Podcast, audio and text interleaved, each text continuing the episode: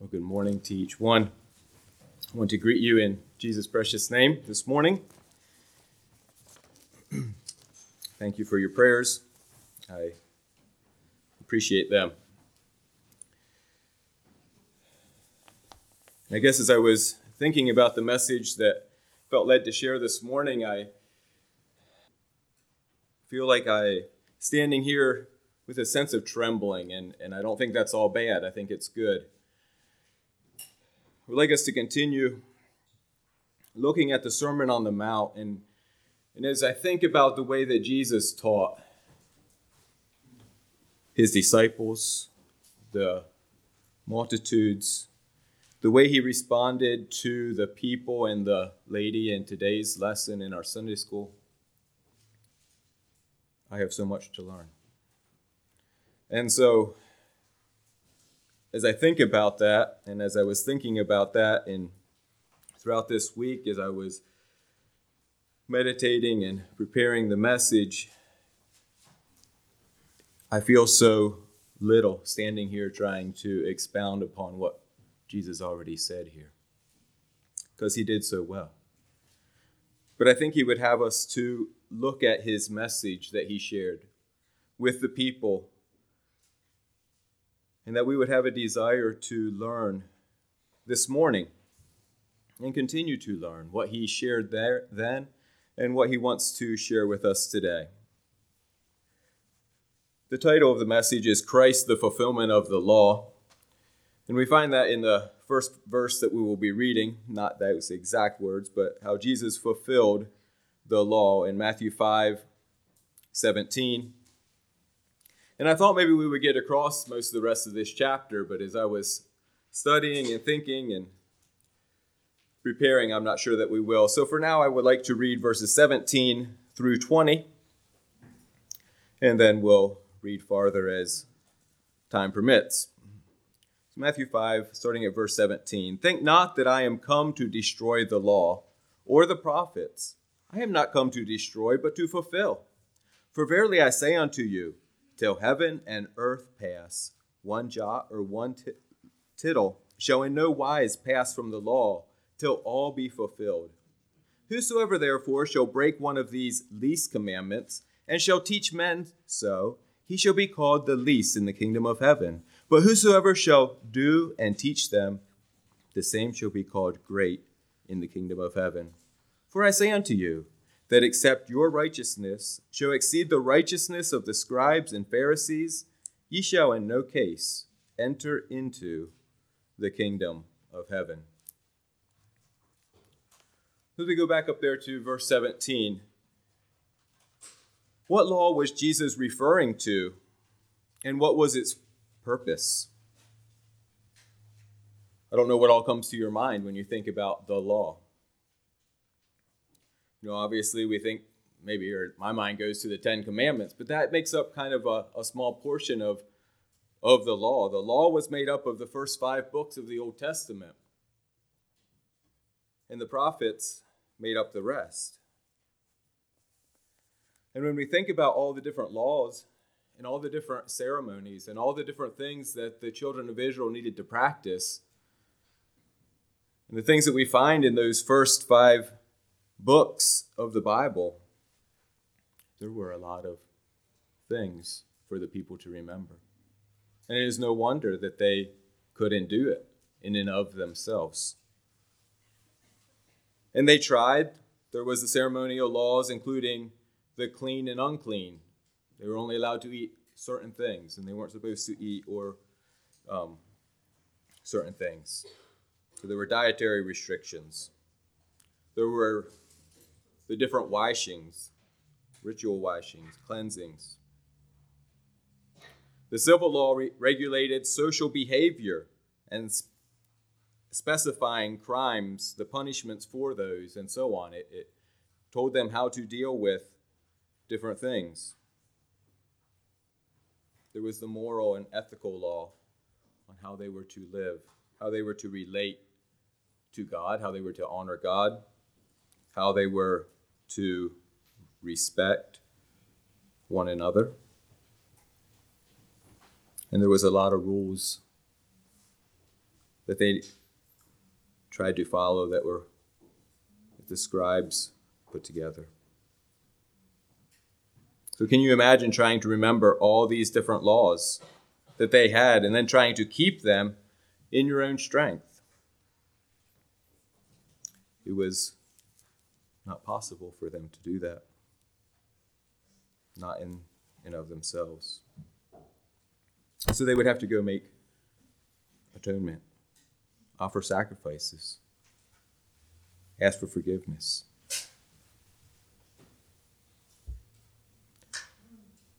Wants to continue thinking about some of the purpose of the law in the Old Testament. Why had God given them this law? We talked about that a little bit. The law was put in place to help man to live separately from the world around them. God wanted these people called out. He called out his people, and he wanted them to live differently than the rest of the world. And it also reminded them that they couldn't keep the law in and of in their own strength, but that they needed help. They needed a savior. And that's the reason Jesus came. Another purpose of the law is mentioned in Galatians 3 23 to 27, and we'll be looking at quite a few scriptures, so um, I'll try to give a reference, and if um, we might, you might not feel like turning to all of them, of course, you're welcome to. But in Galatians 3 23 to 27, it says, But before faith came, we were kept under the law, shut up unto the faith which should afterwards be revealed. Wherefore the law was our schoolmaster to bring us unto Christ, that we might be justified by faith. So it had a way of teaching, of showing them what was right and wrong. But after that faith is come, we are no longer under a schoolmaster. For we for ye are all the children of God by faith in Christ Jesus. For as many of you as have been baptized into Christ have put on Christ. So, in some ways, man was held kind of as a prisoner under the law. There was so many things to remember, so many restrictions, so many uh, things to do, so many things, as I said, not to do. And then the scribes and Pharisees continued to put more and more rules into place and traditions into place which just continued to cause men to think about how they needed to uh, focus more and more on trying to keep the law by their good works, rather than their focus actually being on God and what God was trying to teach them in the law, the real meaning behind what the law was to do. You know, Jesus talks about how they tried to look good on the outside, the scribes and Pharisees and others by doing all these good works. But their hearts so often were still unchanged, and they were full of evil. It's kind of sad when we look back and we see how so many of them were diligent in trying to keep the law. The effort that was put forth, and yet how they missed what God was really wanting them to get. So, how did Christ fulfill the law and the prophets? Jesus gave us a new understanding of the law. And he was teaching right here in this sermon. He taught all his, um, for these three years, to his, taught his disciples, taught the people, the multitudes that he was ministering to. But Jesus gave us a new understanding of the law, not as the scribes had interpreted it, but as God had intended it. And so that's how Jesus came and fulfilled the law to show us what God had intended. The true essence of the law is not in rules and regulations, but Jesus taught us to love and like I said, in, in today's lesson, that's what we see there in the way that he showed love and concern for the lost. in Matthew 22 34 to 40.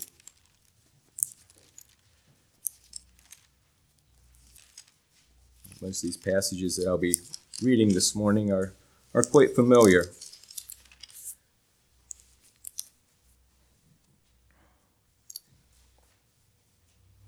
Looking at verse 34. But when the Pharisees had heard that he had put the, the Sadducees to silence, they were gathered together. Then one of them, which was a lawyer, asked him a question, tempting him, and saying, Master, which is the great commandment of the law? Jesus said unto him, Thou shalt love the Lord thy God with all thy heart, and with all thy soul, and with all thy mind. This is the first and great commandment. And the second is like unto it Thou shalt love thy neighbor as thyself. On these two commandments hang all the law and the prophets. So we can see this being a fulfillment, a foundation for the rest of the, the law that they were trying to live by. Thou shalt love the Lord thy God with all thy heart and with all thy soul and with all thy mind. Is that what we are doing? Are we fully committed to that love, to God? Here we see that love is the fulfilling of the law. Thou shalt love God, and thou shalt love thy neighbor. Not just doing some acts of kindness, but showing true, genuine love. I'm going to look at the different places in the Gospels um, where Jesus kind of answers this same question. So, Mark 12, 28 to 31 is a very parallel passage, I believe.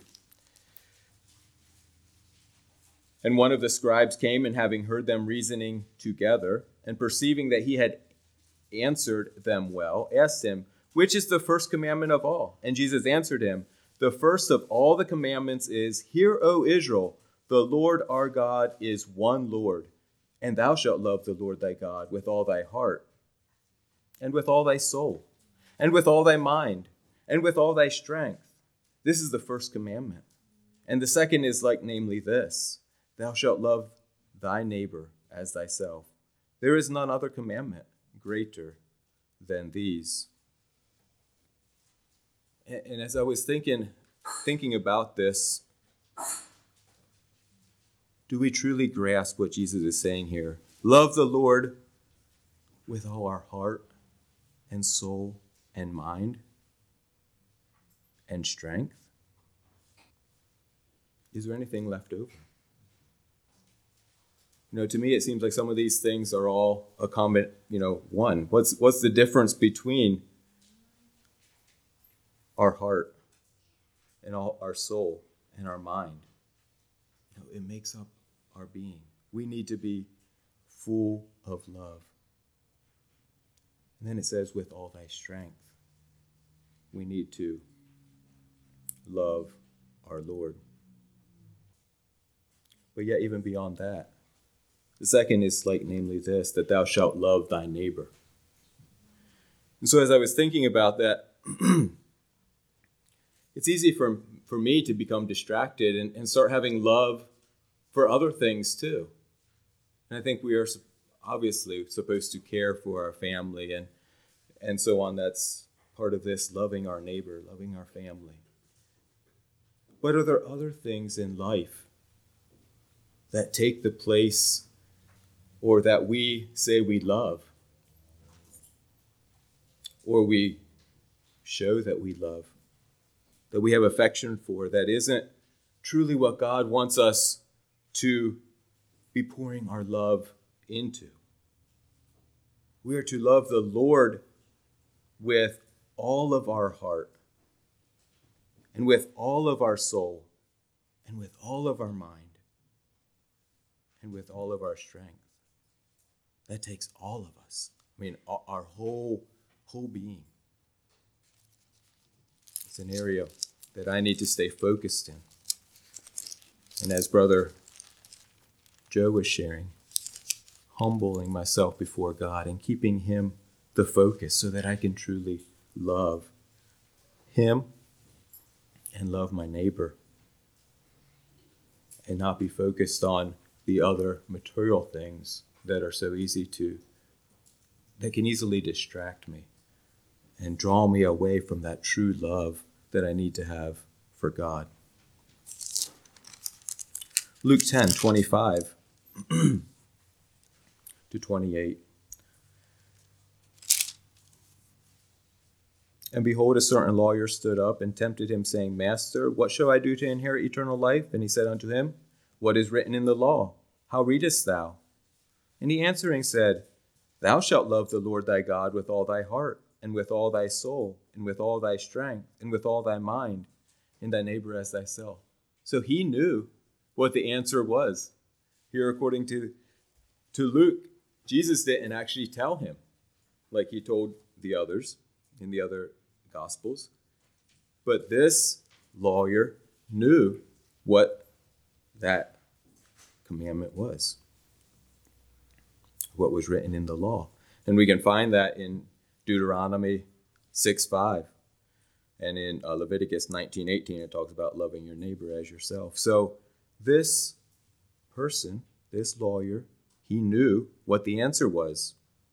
And Jesus replied in verse 28 And he said unto him, Thou hast answered right.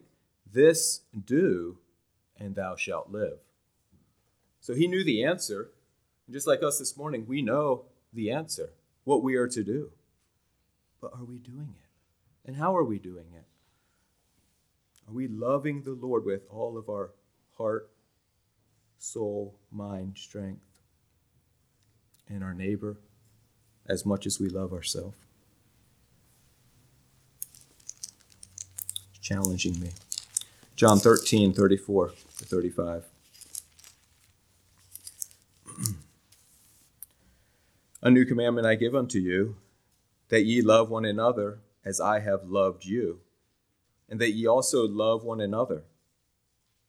By this shall all men know that ye are my disciples, if ye have love one to another.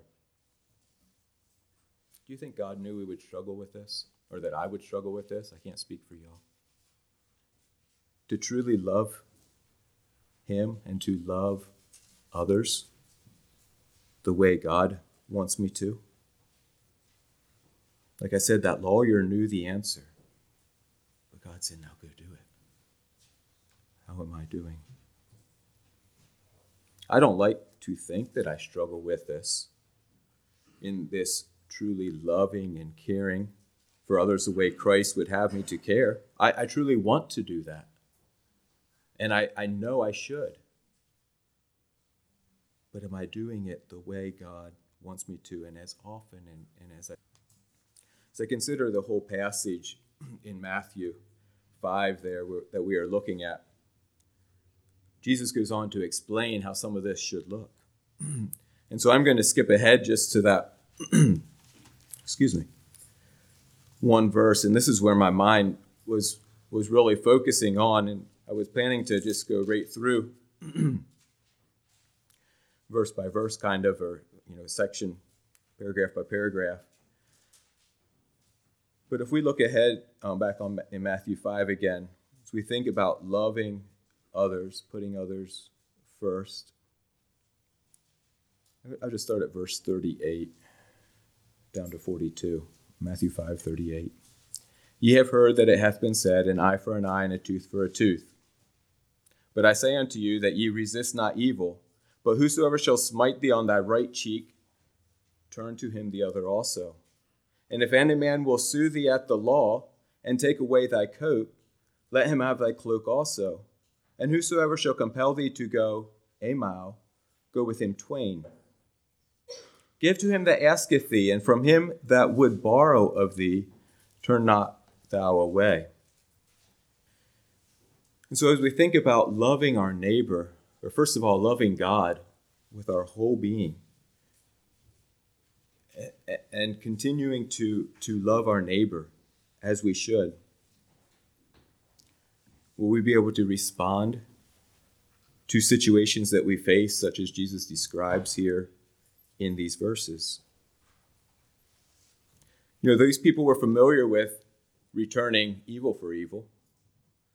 In fact, we don't have to teach anyone to do that. That just comes natural. It's a old nature to return evil for evil.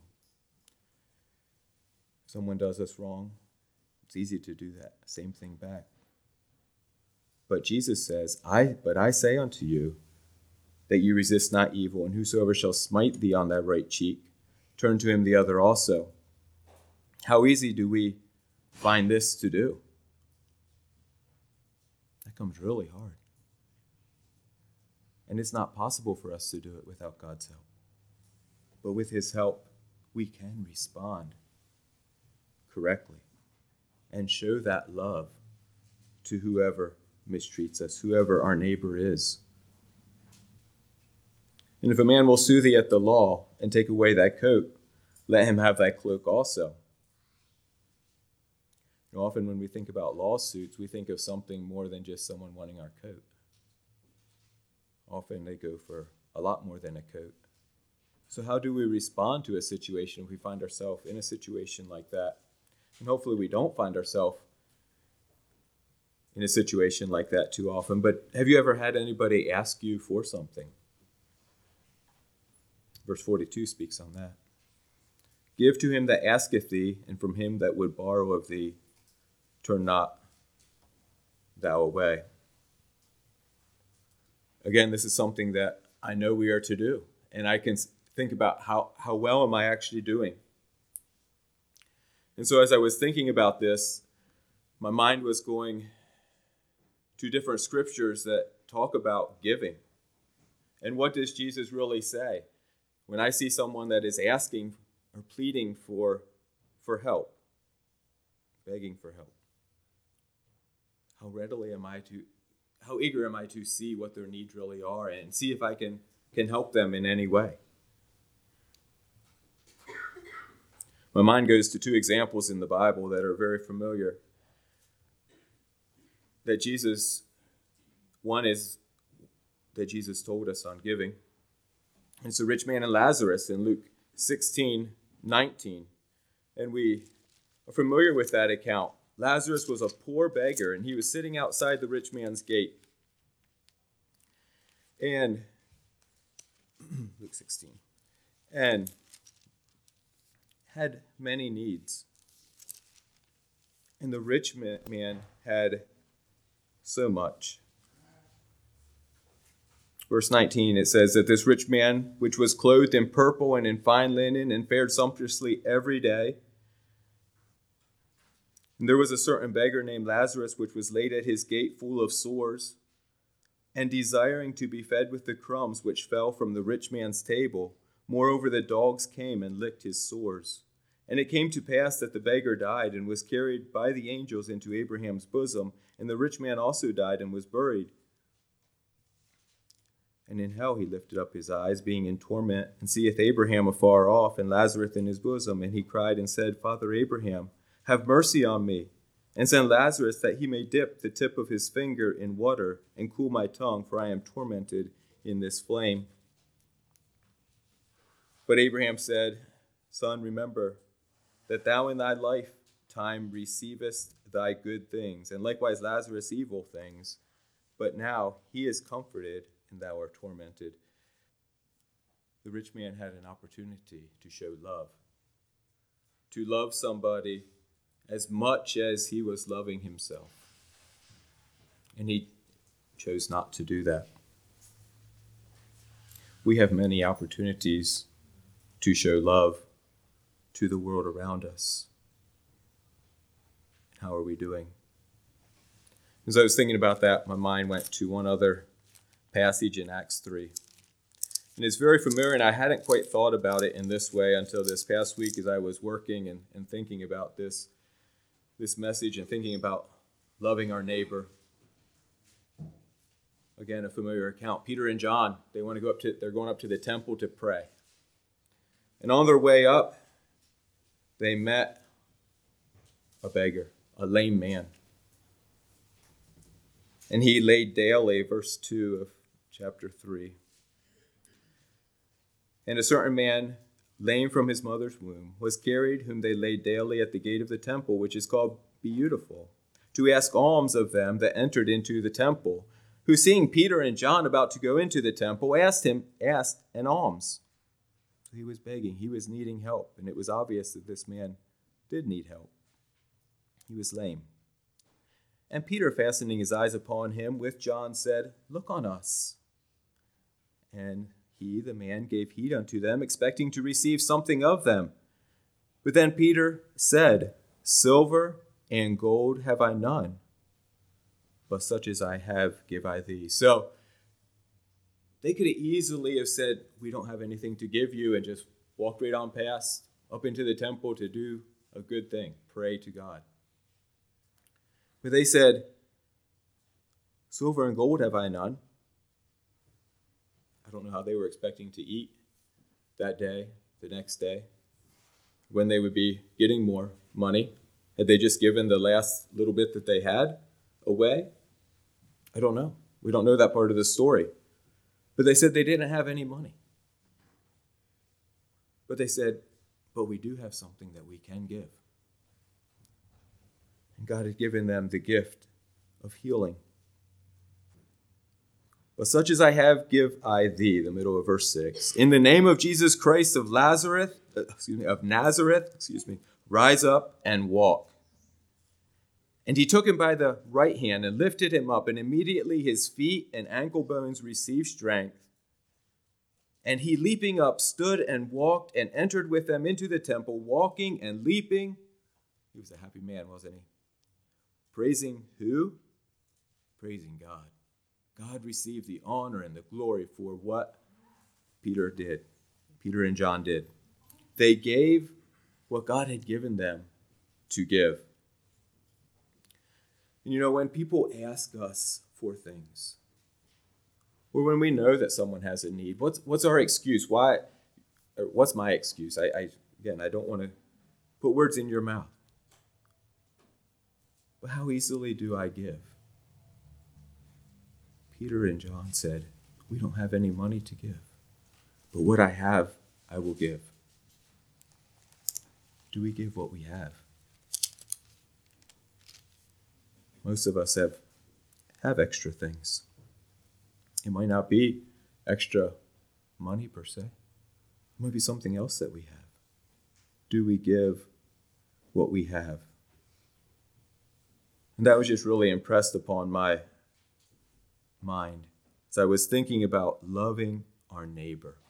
First of all, loving God, but then loving our neighbor as ourself. I'm going to share just a real little account that's challenged me and I think has contributed to to this soul searching that I've been doing for myself. And that is someone contacted me recently saying that he knew of someone that had a need that was in Harrisonburg that needed some some help, but he couldn't communicate very well because he didn't know Spanish, and he was wondering if I could communicate with this person. He was able to use Google Translate a little bit and find out what the person's needs were from his understanding. But he thought maybe I could check in and, and see.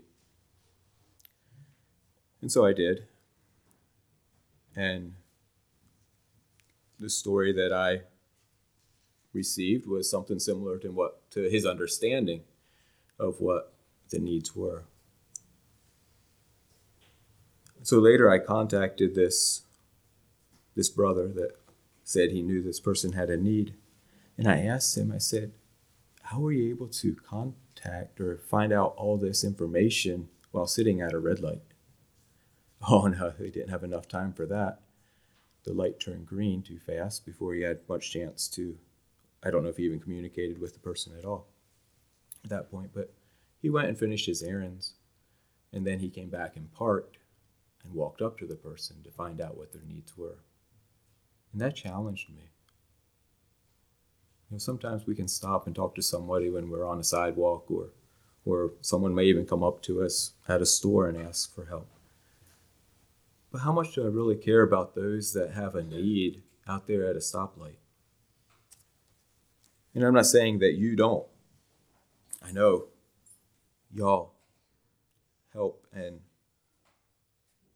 care about people in different ways, and we should.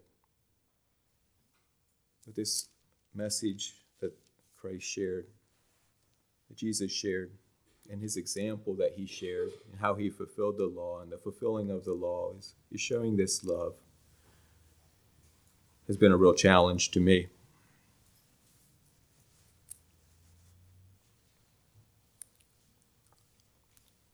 In John 13, there, 34 and 35, we read those verses, and at the end it says, um, This shall all men know May this show all neighbors know that you are my disciples if you have love one to another. And I had to think, they also quickly know or think something else when they don't see that love and they see division, they see arguing instead of seeing that love that should be there. So, what are our neighbors seeing? in us. I want us to think a little bit, going back to these verses that we had looked at in Matthew 5 17 through 20. Some of the differences that were between the Old and New Testament and the benefits that we have in the New Testament. No, God was with his people in the Old Testament, but he didn't dwell within them. So he didn't have the power and the strength. He didn't have the Spirit directing them and helping them to obey as we do today. In 2 Corinthians 6:16, 6, talking about the advantages that we have today.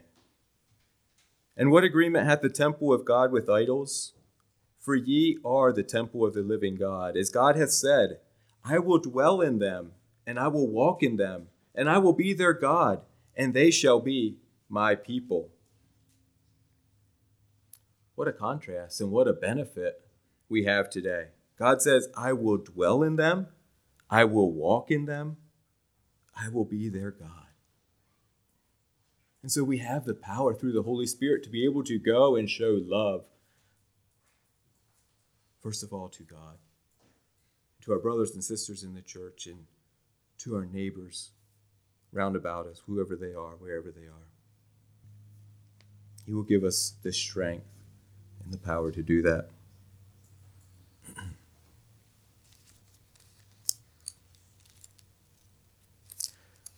few other verses in 1 Corinthians 6 19 and 20. What?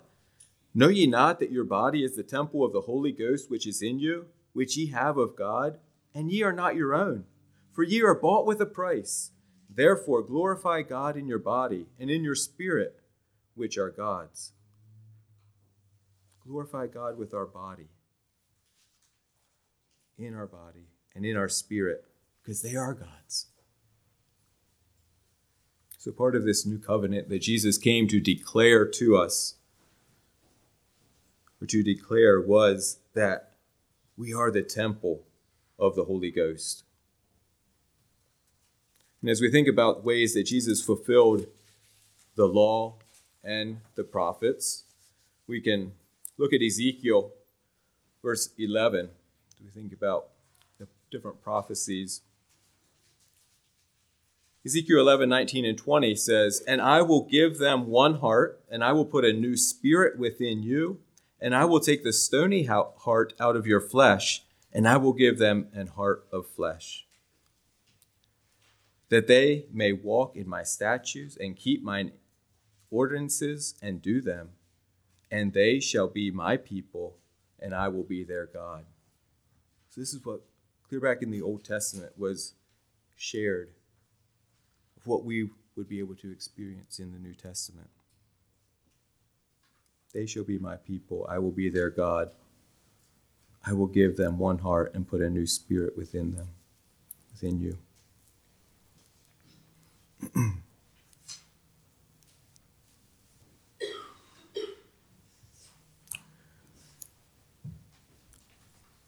Continue to talk about the law a little bit. When we look at the Ten Commandments, we see that they can be divided into two parts. And I'm sure most all of you know that. The first four commandments speak of our duty to God. And we can read them in, in Exodus. The first four speak of our duty to God. Thou shalt have no other gods before me.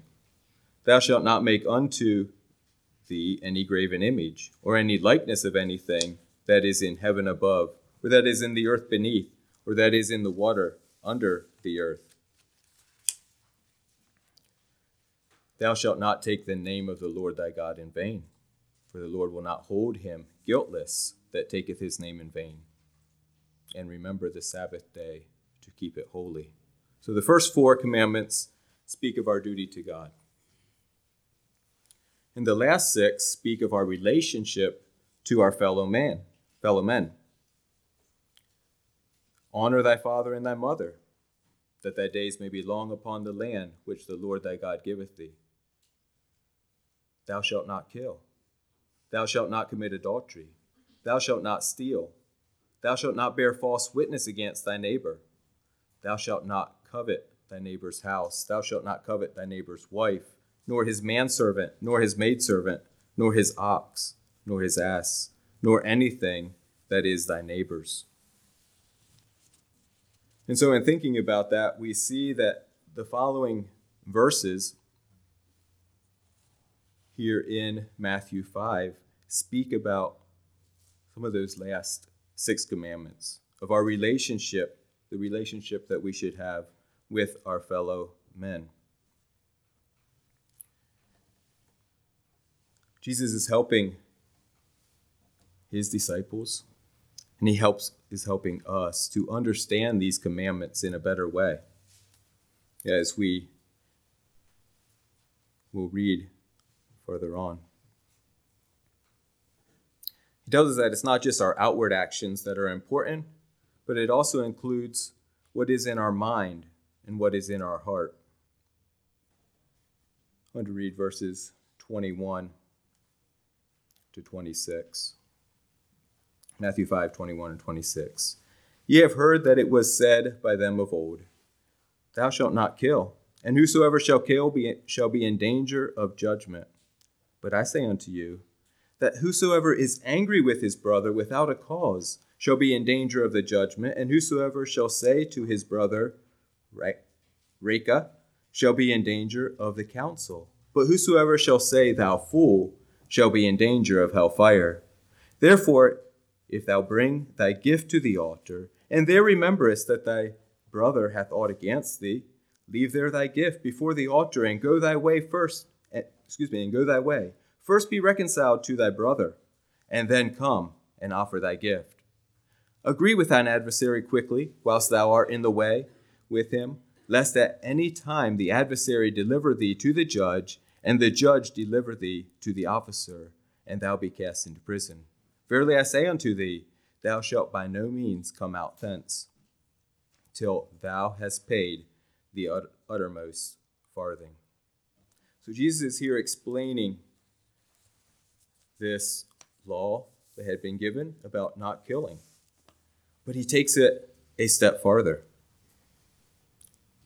It says, even thinking angry thoughts are wrong about our brother, about our neighbor. Why do we have these temptations to do that? In Mark 7 21 through 23, talks about what comes out of a man's heart and how the old nature, what it's like. Mark 7 21, for from within, out of the heart of men, proceed evil thoughts, adulteries, fornications, murders, thefts, covetousness, wickedness, deceit, lasciviousness, an evil eye, blasphemy, pride, foolishness. All these evil things come from within and defile the man. So that's why we need to have a change of heart. This is what our hearts look like without Christ. this is why we want to be tempted to think wrong thoughts angry thoughts. why we have evil desires, because it's the old man. The old law spoke against these things, but this is what Christ came to deal with. He wants to, to change our hearts, to give us a new heart. He wants us to be born again, as he told Nicodemus, so that we will have the correct responses to, to whatever someone does to us. Ephesians 4 22 to 24 says, That ye put off concerning the former conversation, or the old man, which is corrupt according to the deceitful lusts, and be renewed in the spirit of your mind. So it's only with Christ's help that we can have that right heart and mind. Verse 24 says, And that ye put on the new man, which after God is created in righteousness and true holiness. So it only becomes through Christ. We can have that right living, that we can live in holiness, and it come from our heart. Here in these verses, we are reminded of a need of a Savior Those other verses talk about the evil things that come out of our heart. Back in Mark 7 and in Ephesians 4 22 to 24. It says to put those things off. Put off the old man. But that can only come through salvation in Christ. And we are reminded of the need of a Savior, the need of Him. We need to repent of our sins and of those evil thoughts and desires, and our confession of our belief and trust in Christ.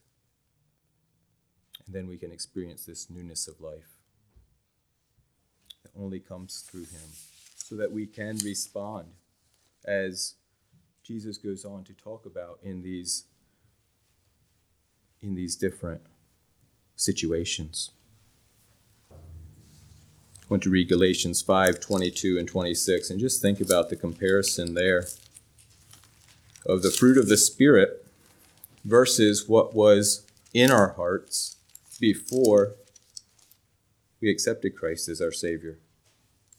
Galatians 5 22 to 26 says, But the fruit of the Spirit is love, joy, peace, long suffering, gentleness, goodness, faith what a difference. A total change of heart compared to what was in Mark 7, or you can even look prior in um, some of these verses. Verse 23 continues meekness, temperance. Against such there is no law. So that's what's going to be coming out of our heart once we are saved, once we are allowing God to control our lives it will be a total different person. And I'm glad that most all of us have experienced that.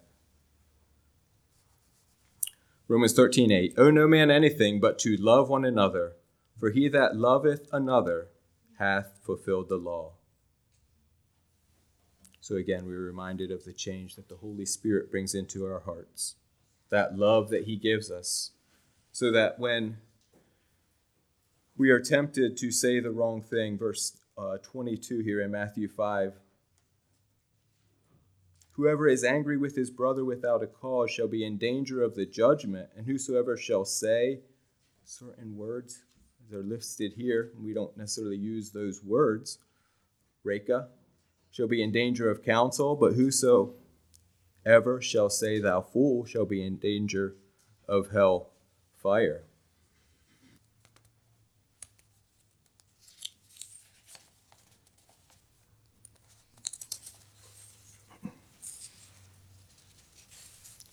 And as I looked at what some of those words meant, possibly you know already, but Raca, or if I'm pronouncing that correctly, I think that might be close, means vain, empty, worthless.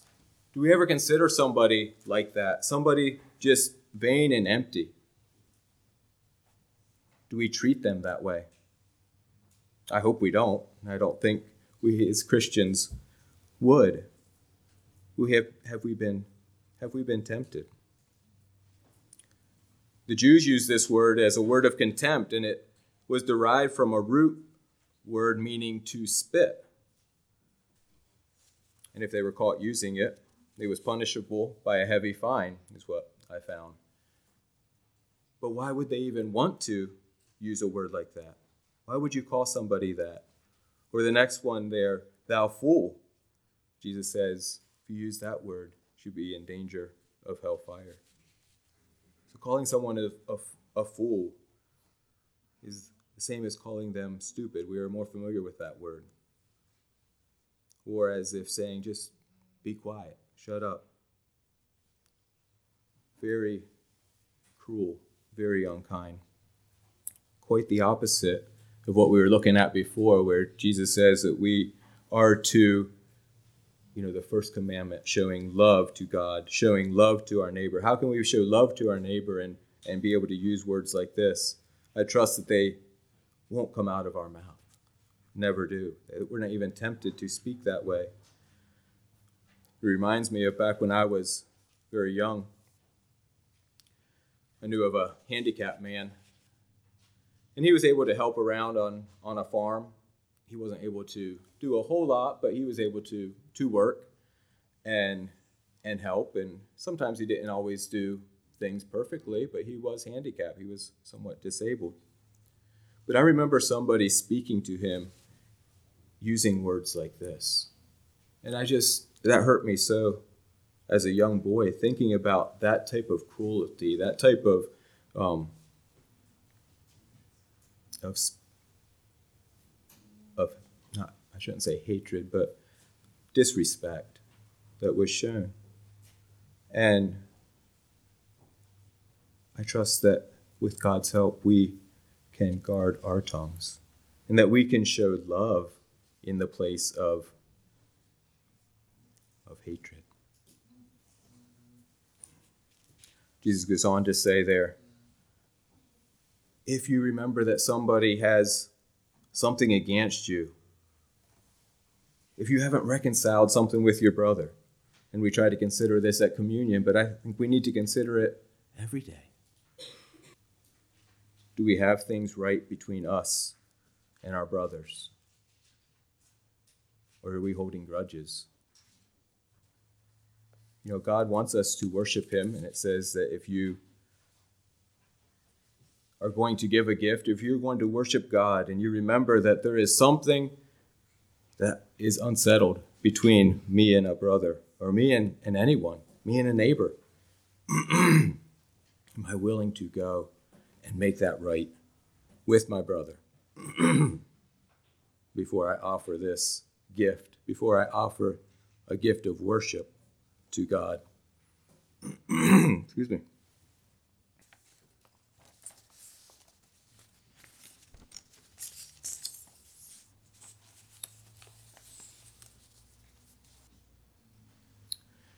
No, even though God desires to be and expects to be worshiped, our responsibility is to keep proper communication, to show love between our brothers, and to make sure that takes remains open and that those things are clear between us before we think we can worship God.